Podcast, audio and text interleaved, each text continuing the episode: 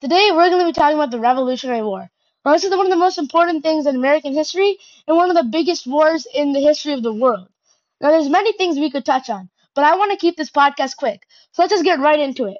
Now, muskets were the only useful weapons back then, as swords weren't that helpful in the war. Now, one of the most famous ones is the Brown Bess short range musket, capable of killing with one shot. Those were standard issue back then for the British infantry, and they had a lot of these in storehouses on the colonies. But in the early days of the war, the colonists thought that this could, you know, be a strategical advantage to them if they could somehow seize these storehouses and get those guns for themselves. So that's what they did.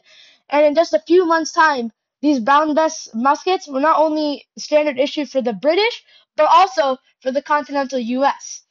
Army. I don't know why I said U.S. Um. Anyway, um, another one is the France Model 1766 musket.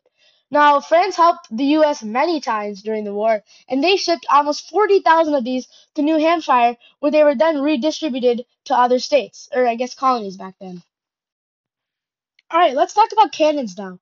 Um, cannons were very helpful in big battles because their huge amounts of firepower and range helped to kill big groups of soldiers and break any barricades. Now, there were a lot of different types of cannons used. Some shot smaller projectiles, some shot bigger ones. Now, there were a lot of types of uh, projectiles they could shoot.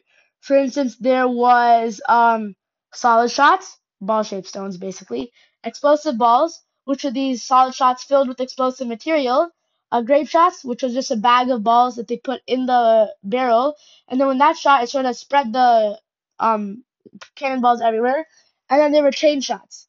Now, these are really helpful because they could take down huge amounts of soldiers in just a matter of minutes. Um, so I think that it was really important to touch on these because you can't have a war without cannons. All right, uh, let's also talk about ships. Now, the U.S. Navy was very important in the war. Uh, they helped win a lot of battles, secure a lot of supplies, and you know gave birth to the U.S. Navy, which we're very proud of today. Um, so, what many consider to be the first ship in the U.S. Navy was uh, the Hannah, which is a ship that George Washington bought on August 24, 1775. He then fitted it with cannons, and it was successful. Just a few weeks later, it captured its first Royal Navy ship. Now, when the U.S. Navy was recognized as an official military body by the Continental Congress, they bought two more ships, which were both used um, to fight. Now, one of them was extremely successful, winning the Battle of Nassau. The other one, called the Cabot, was far less useful, as it ran into a British ship just a few weeks after it left the harbor and was um, surrendered because, you know, they were hilariously outgunned.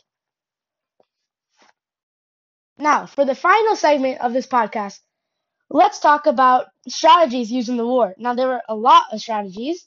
These were like, you know, the guerrilla tactic, which is where soldiers would hide behind like a tree and what they do is basically they take their rifles and sort of peek behind that tree and quickly pick off a soldier.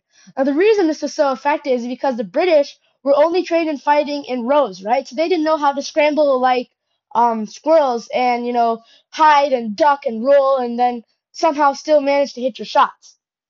And that is how the U.S. won a lot of battles.